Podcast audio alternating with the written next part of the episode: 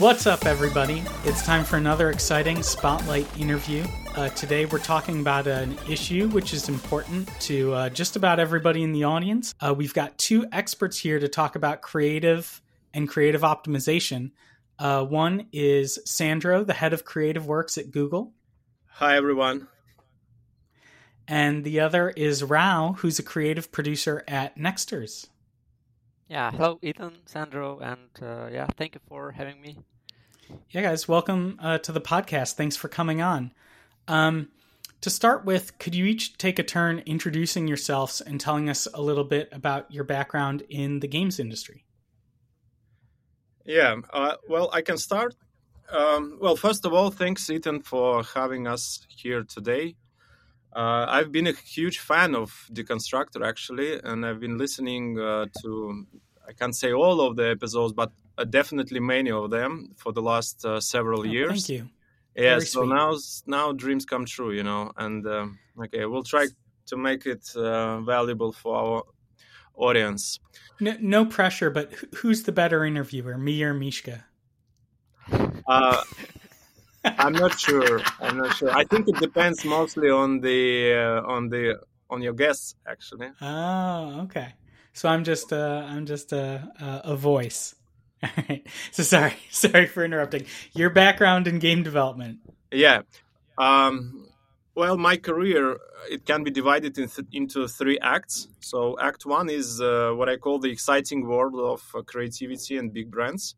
So, I started in uh, back back in 2007. Uh, I started my career in Moscow as a creative in ad agency, and I was working uh, for the biggest advertisers such as Coca-Cola, Heineken, uh, Nestle, uh, and Google actually. And then later, uh, so I made my career from the creative to the executive creative director. Uh, won the global and local awards, and then after ten years, I decided that I needed a new challenge, and this is how the Act Two begins. That is uh, a gaming. So uh, in uh, 2018, uh, I joined Wargaming. And the reason for that was because, I mean, I was being a gamer from my school years. So I had all possible, you know, consoles, starting with Dendy and then Sega and uh, PlayStation, all of them.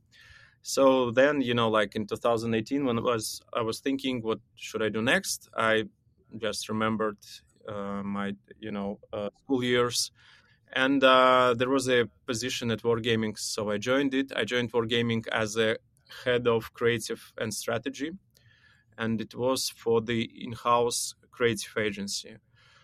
So then I uh, moved to Playrix, and uh, at Playrix I was uh, responsible for Fishdom creatives and also for some, you know, innovative projects for other titles. Yeah, so when and then now at Google, uh, I'm leading the Creative Works team. It's end-to-end creative consultancy for the biggest customers of Google. So we're a unit of strategists and producers who help the gaming companies and tech customers unlock the growth with creatives. Uh, I mean, our focus is like on what we call creative transformation, and uh, we help with different aspects, uh, be it finding the new insight or helping to come up with ideas or find the right partner for creative production. And um, yeah, and most of our clients, are, more of my clients are gaming companies or tech. So it's uh, Nexters where that we are honored to have here, Rao, and uh, Playrix and Wargaming, my game, my games, Zeptolab, and others. Great, wonderful. Thank you for that um, uh, tour of your uh, history. Rao, how about you? My name is Rao, and I'm a creative producer at Nexters. Uh, I've been in the industry like for four years uh, now, and managed to work with uh, a lot of different titles, like um, maybe you know Cooking Diaries, Nitro Nation. Uh, some of them are well known, some of them are not, but uh, there are uh, there were a lot of like different genres and advertising uh, formats that I've been working with.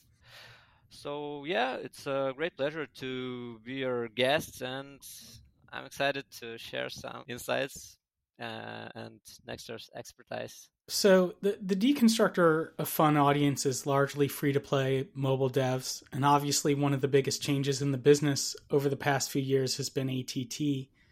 Um, how has this change in targeting capability changed the nature of making great creative ads? For us, the nature of creative production hasn't significantly changed yet. Uh, mainly because uh, we have our like desktop version of our main title yeah, uh, our main title is Hero Wars. Uh, so uh, creative strategists uh, continue to work on two thirds of our acquisition compared to what it used to be. So yeah, in the long term, we are uh, um, trying to find like a new solution how to work better with these policies, um, how to make them useful for us. But for now, it is what it is.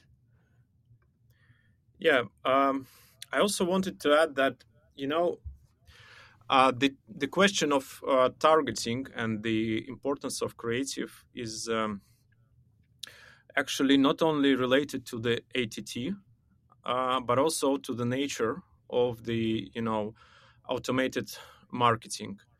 So if you um, so even without ATT in most app apps inventories, uh, apps advertising inventories, you have not many levers actually. You have uh, the bits, you have the budgets, and then you have creatives, right? Mm-hmm. So you can't manually choose targeting.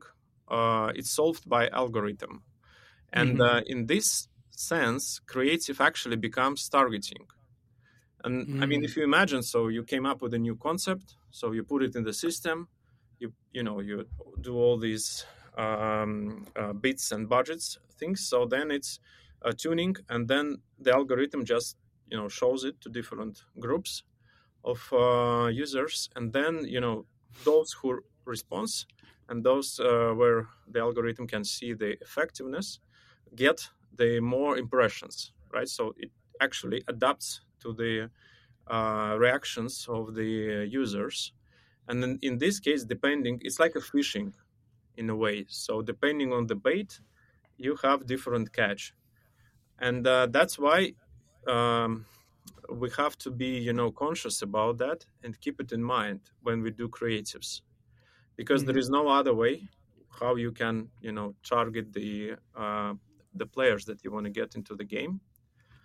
And the, the best way is to do i mean to, to start with the audience actually to start with the players and uh, understand the insights and then build the creative. So that i mean you get the those players who really enjoy your game. Sandro thanks for all that uh, info. So if i'm understanding you correctly where previously if you had a hypothesis like um, nurses are a high spending audience that will enjoy fishdom you could make any ad and then you could with the targeting options try and specifically target nurses and, and see how they responded to your ads and what you're saying is now because you don't have those targeting capabilities within the campaign settings you need to instead think what is a advertisement that will appeal to nurses and then make that and see if it works or not. Is that am I understanding you correctly on how you mean the creative itself has to do the work of targeting? Yes, exactly. And then um, uh, the best way is just to start with. Obviously, you do have some audience in many cases, right? If it's not a new game, so you do have this audience. Uh, you just need to analyze it properly, and then uh, uh in the best case, you need to speak to them to do the customer development interview just to understand who who they are and what uh, why they play the game your game. So what do they enjoy most?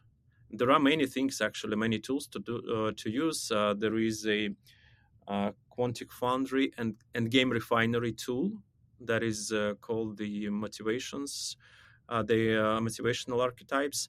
Or I mean, there are many, plenty of the frameworks on the market the point is that you should start with your players, with those who you want to get into your game, understand their insights, and you know build creative on top of that. So then there is a higher chances that you get uh, those who will be enjoying your game. Are there tools or ad formats that have become more important or more dominant as these targeting capabilities have become less powerful? And a lot of the levers, as you said, of uh, have moved just into machine learning algorithms? So we think that there are some formats that uh, like really becoming more dominant uh, compared to what they were. For example, some brand advertising or ads with uh, uh, people, ads with uh, influencers, ads adapted as user-generated content. Yeah, but in the big picture, share of these kind of ads, uh, at least for us, is still insignificant. But we see some uh, developers use these kind of ads more often, and probably it will be like the future for the performance marketing ecosystem, but who knows? Yeah. Mm-hmm. Yeah. I also want to add that the diversity of the formats is playing a big role now. Um, again, because of the automation and these um, uh, the you know advanced tools, you in, in many app campaigns in uh, in Google uh, inventory, for example, you don't choose whether your ad will be shown in the ad network.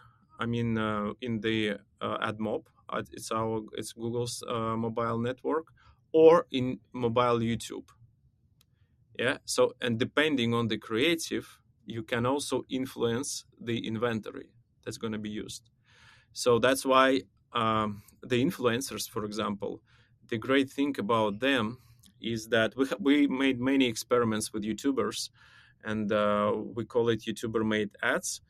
Um, they really perform very well, and not only for the organic uh, traffic, you know, for because you can use uh, influencers in two ways, right? So uh, first is uh, just to make a project with the influencer to get the attention of the uh, nature of the of the audience of this YouTuber, or uh, you can make an ad with the YouTuber and then use it for paid media, right?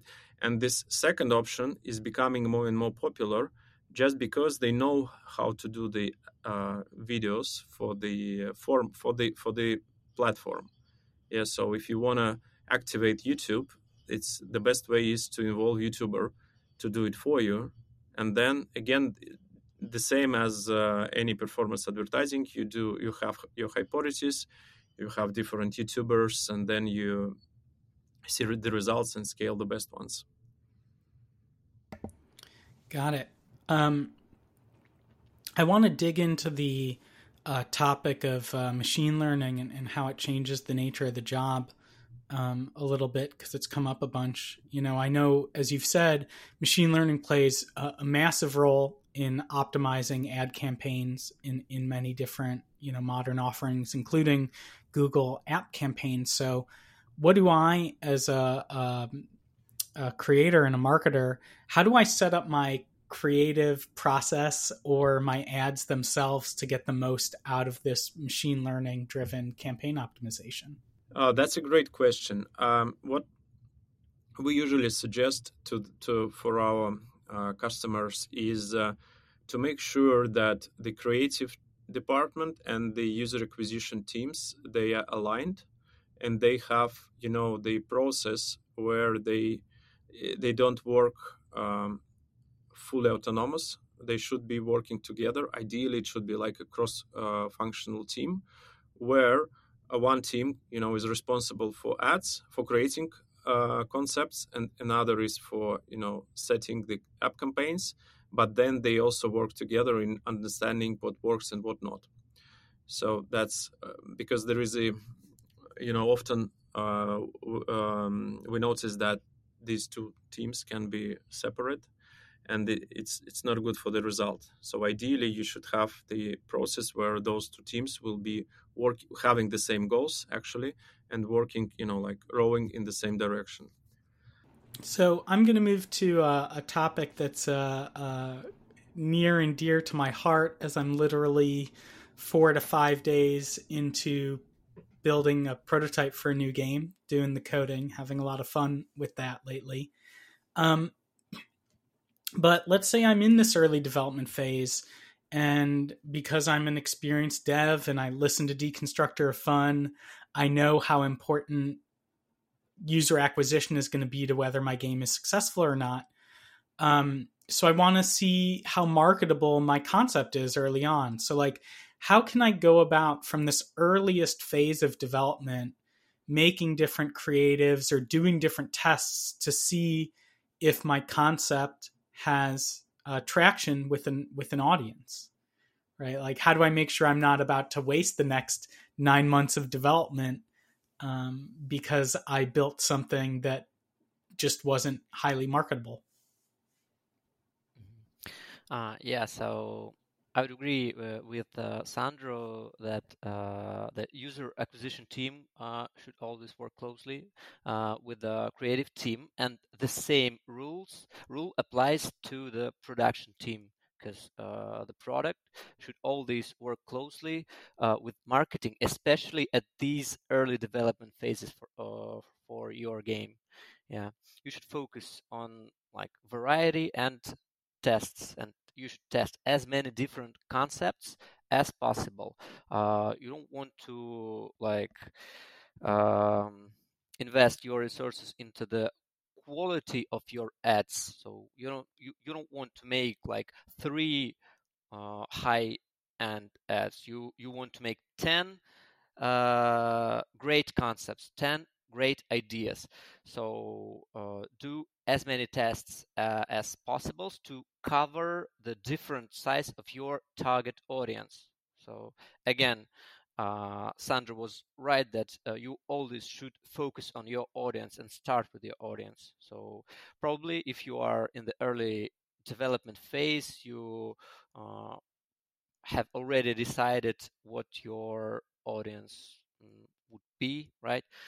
Uh, and uh, I have like uh, a small example um, uh, with our uh, testing process. Um, uh, I'm sure you know that we are losing or using a lot of um, uh, characters in our ads, and the main character is Galahad, the warrior in uh, like uh, white plates. Yeah, um, this is uh, Galahad uh, is our uh, like mascot, but um, there is the reason behind that. Um, we we've made several testings, and uh, we found out that the audience uh, that attracted by Galahad uh, has the better conversion rate and the better retention. And um, comparing to other characters, for example, if we use another, for example, you know, Aurora, our like other tank character. Uh, if he if we use Aurora, uh, the audience has better CTR but slightly low conversion rate and much much lower retention rate. For some reason, people, uh, Aurora brings us irrelevant audience. Yeah, so you better know this information in the early development stages uh, for your game. Yeah. So yeah, again, with the help of performance marketing, you get to know your audience better, how they react to certain ideas, concepts, settings, and even characters. This approach uh, will definitely help you to understand mm, to, uh, to understand the strengths and weaknesses of the product from the start, uh, as well as you can like easily reduce the marketing expenses later on. Yeah. Got it. That's a great answer.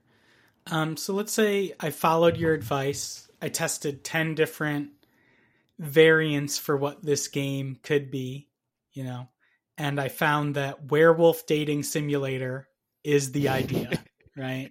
A game about dating werewolves, which is, I shouldn't even say that on the podcast because that is brilliant. That is a top 100 grossing game. Um, Oh well.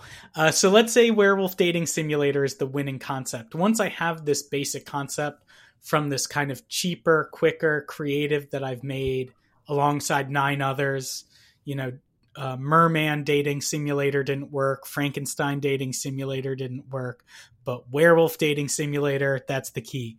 Um, how can I then take this idea and run with it and optimize it and really get the most out of this um, idea that gives me a clue uh, where there's a pocket of audience to, to dig into? Yeah, I, I would like to play this weird uh, dating uh, simulators. Yeah. Um, so yeah, if you found these kind of like great concept that you think that uh, uh, you can make the best uh, value of it, yeah, and it seems to work, then first of all, you you should always uh, bring the production quality to its top.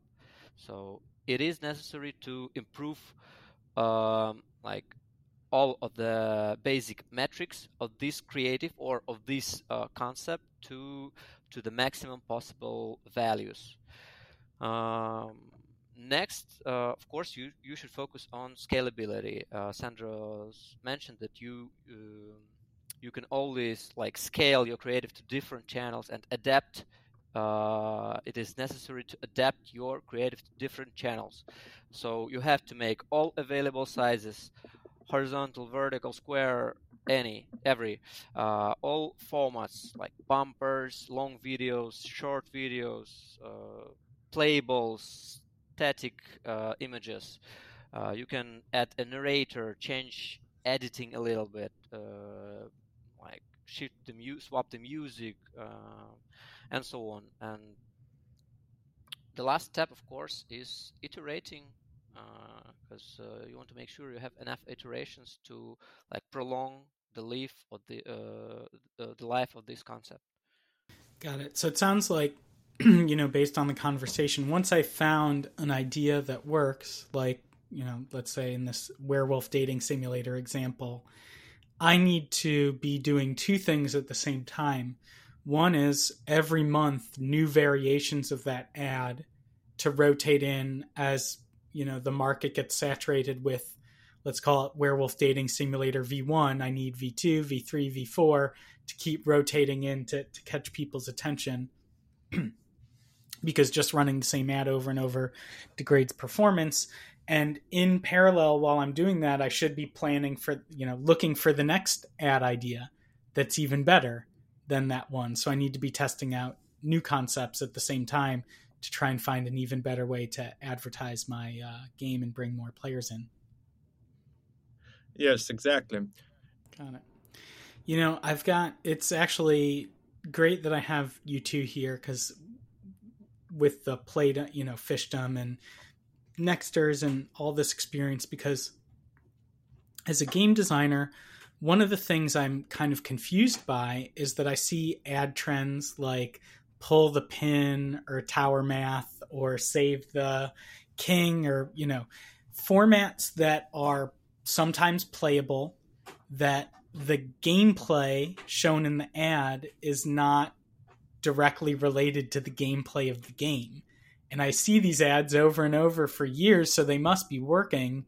And as a game designer, I'm just confused. I think like, why is a why is this ad that's kind of advertising a different game working so well um, because people must see pull the pin and then come play the game and it's a match three game and they just stick with it you know if it if they didn't play that match three game i wouldn't be seeing this ad so much. So do you guys have like a uh, do you have a hypothesis on why these types of ads work so well?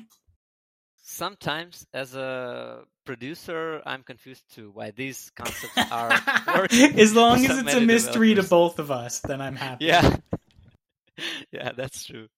But um, um, let's start from the basics like the main goal of advertising of the piece of media of creative is to target the perfect audience so um, in my opinion if you see an ad like that is too unconnected to the real gameplay, well, uh, maybe this concept attracts exactly those players who will more likely enjoy their game, right? Uh, does it make sense? And um, I mean, uh, do we really need to know why why is it working that way so your answer is human beings are mysterious yeah but also yeah. when it's you know multiplied by the automation and algorithms then it's mm-hmm. well um my uh, yeah let me also yeah that was a great honest answer i mean yeah well, good for you and uh, uh, uh, can i like showcase some nexters experience on, on yeah absolutely uh, in Nexters, we believe that our players are like more the thinkers. They like to solve problems and calculate numbers, levels, points, and chances. So um, we've made uh, a research and we found out that 80% of the time players spend in the main menu um, distributing talents, rebalancing squads, just sitting in the main menu, menu and thinking rather than in actual battles. Hmm. That's crazy, right? So because I'm talking about the mobile role-playing game, right? Right, a hero collector, which yeah, people people who stick with it, um, it's more about the meta game and the progression systems than the mini game, right? Yeah, that's true. That's correct. Yeah, and like uh, you can even search uh, like Hero Wars uh, guide, Hero Wars gameplay, and you'll mm-hmm. see uh, the video, a lot of videos where players like spend most of the most of their time in the main menu rather than in battles yeah. themselves. Yeah. So um, we are trying to show our gameplay from that perspective, right? Because if we will show the battles, the action battles, uh, how like how do players will know uh, what kind of gameplay is it like? What what kind of experience they will have in the game, right? Mm-hmm. So this is how important to know your audience and what they do and what they actually like. Yeah. yeah. I want to um, switch topics to something we've touched on a little bit already, which is I've started to see a lot of influencers or mock influencers show up in ads. You know, I can't always tell whether it's someone who's actually got an audience or someone who's just a person, but I'm seeing like a lot of these like in Survivor IO recently there's an ad where like someone's playing the game and a girl's about to hit him with a skateboard and then she's like, "Oh my god, this game's amazing." You know, there's all sorts of things featuring real people now. in different ways, shapes, and forms. In your experience, do influencers boost the performance of an ad? Is this something that's like taking over a meaningful share of people's budgets? Uh, is it something that's kind of in a more experimental phase? Like, uh, do do influencers work? So yeah, I would totally agree that that influencers uh, have an important role and are already like uh, an integral part of the performance marketing landscape. Uh, with the growth of the advertising industry, uh, people have developed uh, ad blindness. do you guys know what ad blindness is? Uh, no, I do not. Yeah, so ad blindness is an ability to unconsciously recognize and skip ads without even like noticing an ad, mm. like hmm. immediately. So um, and uh, it sounds very sad, right? For especially for uh, market, uh, people working in marketing, like uh, you, you you spend a lot of money and resources on ad, and people are just skip it without even mm-hmm. no- noticing it unconsciously. Yeah, yeah that's uh, that, uh, and influencers, especially if your ads has was made without any professional equipment, just like with a phone uh, help highlight your creative by breaking through this ad, ad blindness. Because people tend to believe more to other people especially if they are like well known people. Mm-hmm. yeah. In addition no uh, yeah since these ads like look more native and like genuine uh, they build more trust among users which means that people more likely to click and install your game. Yeah. Yes, exactly. And then there is a question, you know, I heard once that is quite interesting is that Um, and as you mentioned, Ethan, there are uh, many times you see the influencers and you're not sure if it is mm-hmm. a real influencer or is it an actor or but it, i mean at least you don't uh, recognize him right so then um, it's interesting because uh, it's not uh, he doesn't have to be famous it's not a celebrity marketing actually it's uh, it's just uh, someone who knows how to work uh, with camera who knows how to speak to the right. you know platform users and this is and this authenticity that Rao mentioned. Uh, this is what works. So, so, what you're saying, and, and let me make sure I got this correctly, is that people should start hiring me to be the influencer in their mobile game ads. That's that's almost word for word what you said, right? Yeah, absolutely. I would believe you, Ethan, if if you if I will see you ever see you in a net. yes, exactly. I mean, you do the because when you work with the guys, these werewolves are out of control. These are the hunkiest yeah. werewolves I've ever seen. I'm gonna date all of them. This is guys. This is perfect. Right. I mean, wow.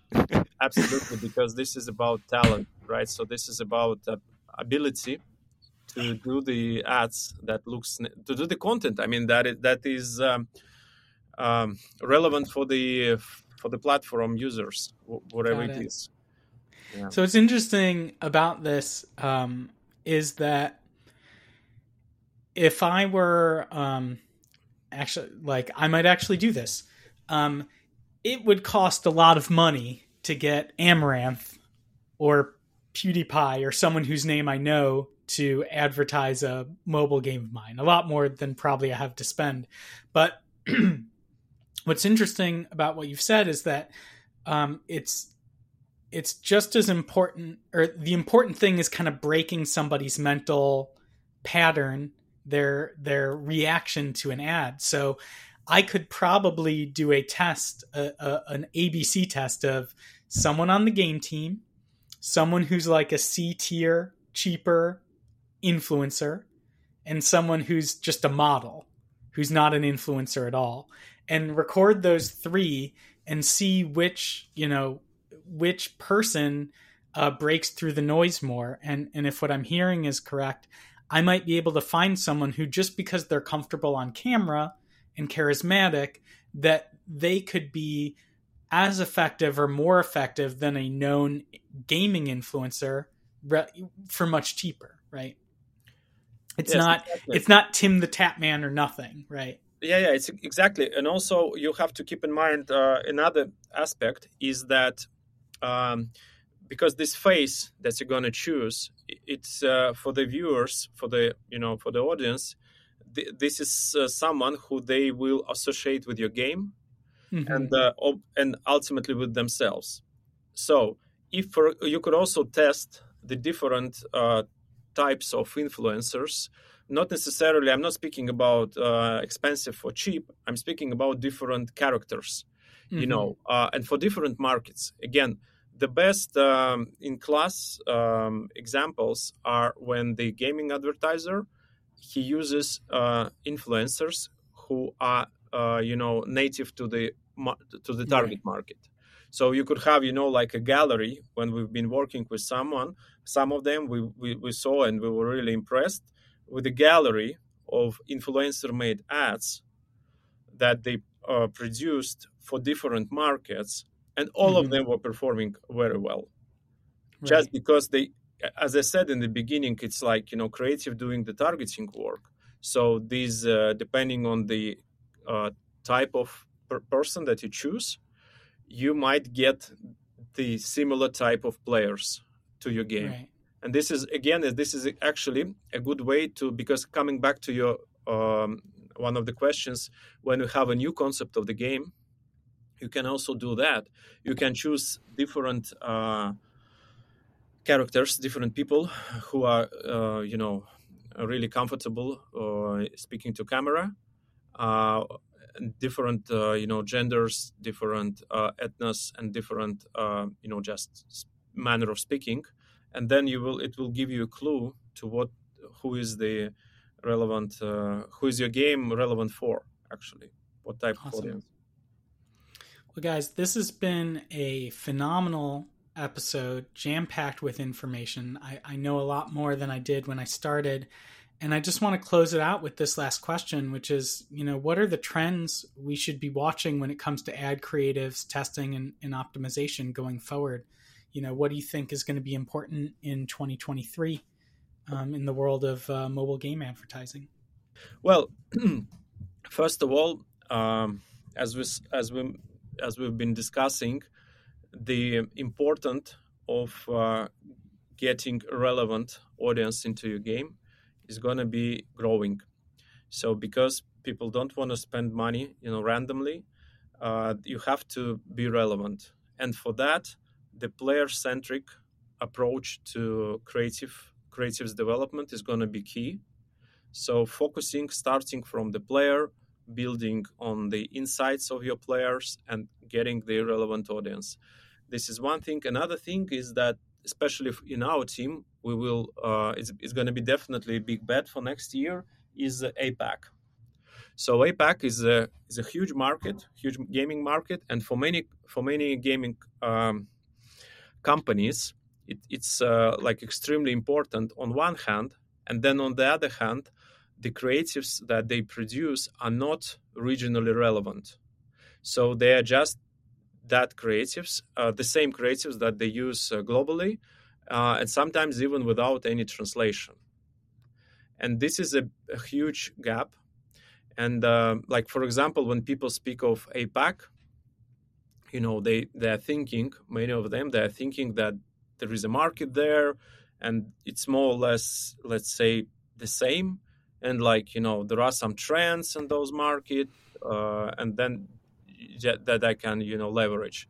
But in fact, if you take a look at uh, South Korea, that is a mm-hmm. huge market, versus Japan, that is another huge market, they are very different in terms of how players uh, in in the players' preferences, um, for example, and also into in the cultural you know aspects. Like so, for example, what we noticed is that when you launch a new game in Japan or in South Korea, most of the you know games uh, they involve like famous influencers or like mm-hmm. superstars or bands it's just because in south korea it's a it's a normal thing you know to follow the trend to be one of the first you know to get into the new fancy game mm-hmm. stuff and then you have on the other hand you have uh, you know the players who are not really loyal to any game because when the new trend uh, starts they will jump in, into the another mm.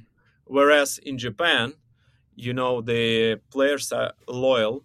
They really, you know, they stick to the games uh, they choose, and uh, you know, they read uh, reviews. They are really focused on the quality of the game and the quality of the ad.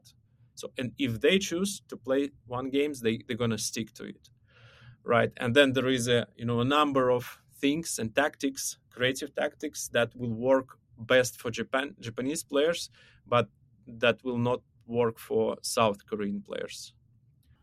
And I'll be brief. Um, brand performance, influencers, and ads adapted as user-generated content, and we think that this is might be the future for uh, the performance marketing industry. Yeah. Wonderful. Well, guys, Sandro, Rao, thank you so much for joining us here today. Uh, I really appreciate your time. And, and as I said, I learned a lot about something that's incredibly important to my work as a game producer and designer and that I don't really know that much about. So thank you for coming on and thank you for educating me. Appreciate it. yeah, it. Thank you so much, Ethan. Rao, as always, it's great to speak to you. Yeah, thank you. Thank you guys very much. Hope uh, it will be useful. Yeah. Absolutely. All right. Bye, y'all. You did it. You made it to the end of the episode. As a fan of the show, it would help us out if you subscribe and leave us a review on the podcast service of your choice. More importantly, are you a member of the Deconstructor of Fun Slack group? If you have five years or more of games industry experience, go to deconstructoroffun.com slash slack and apply to join. Join the games industry's best professional community filled with peers always willing to lend a hand. Or subscribe to our newsletter to get all the latest insights from the Deconstructor of Fun content creators. Thanks for listening.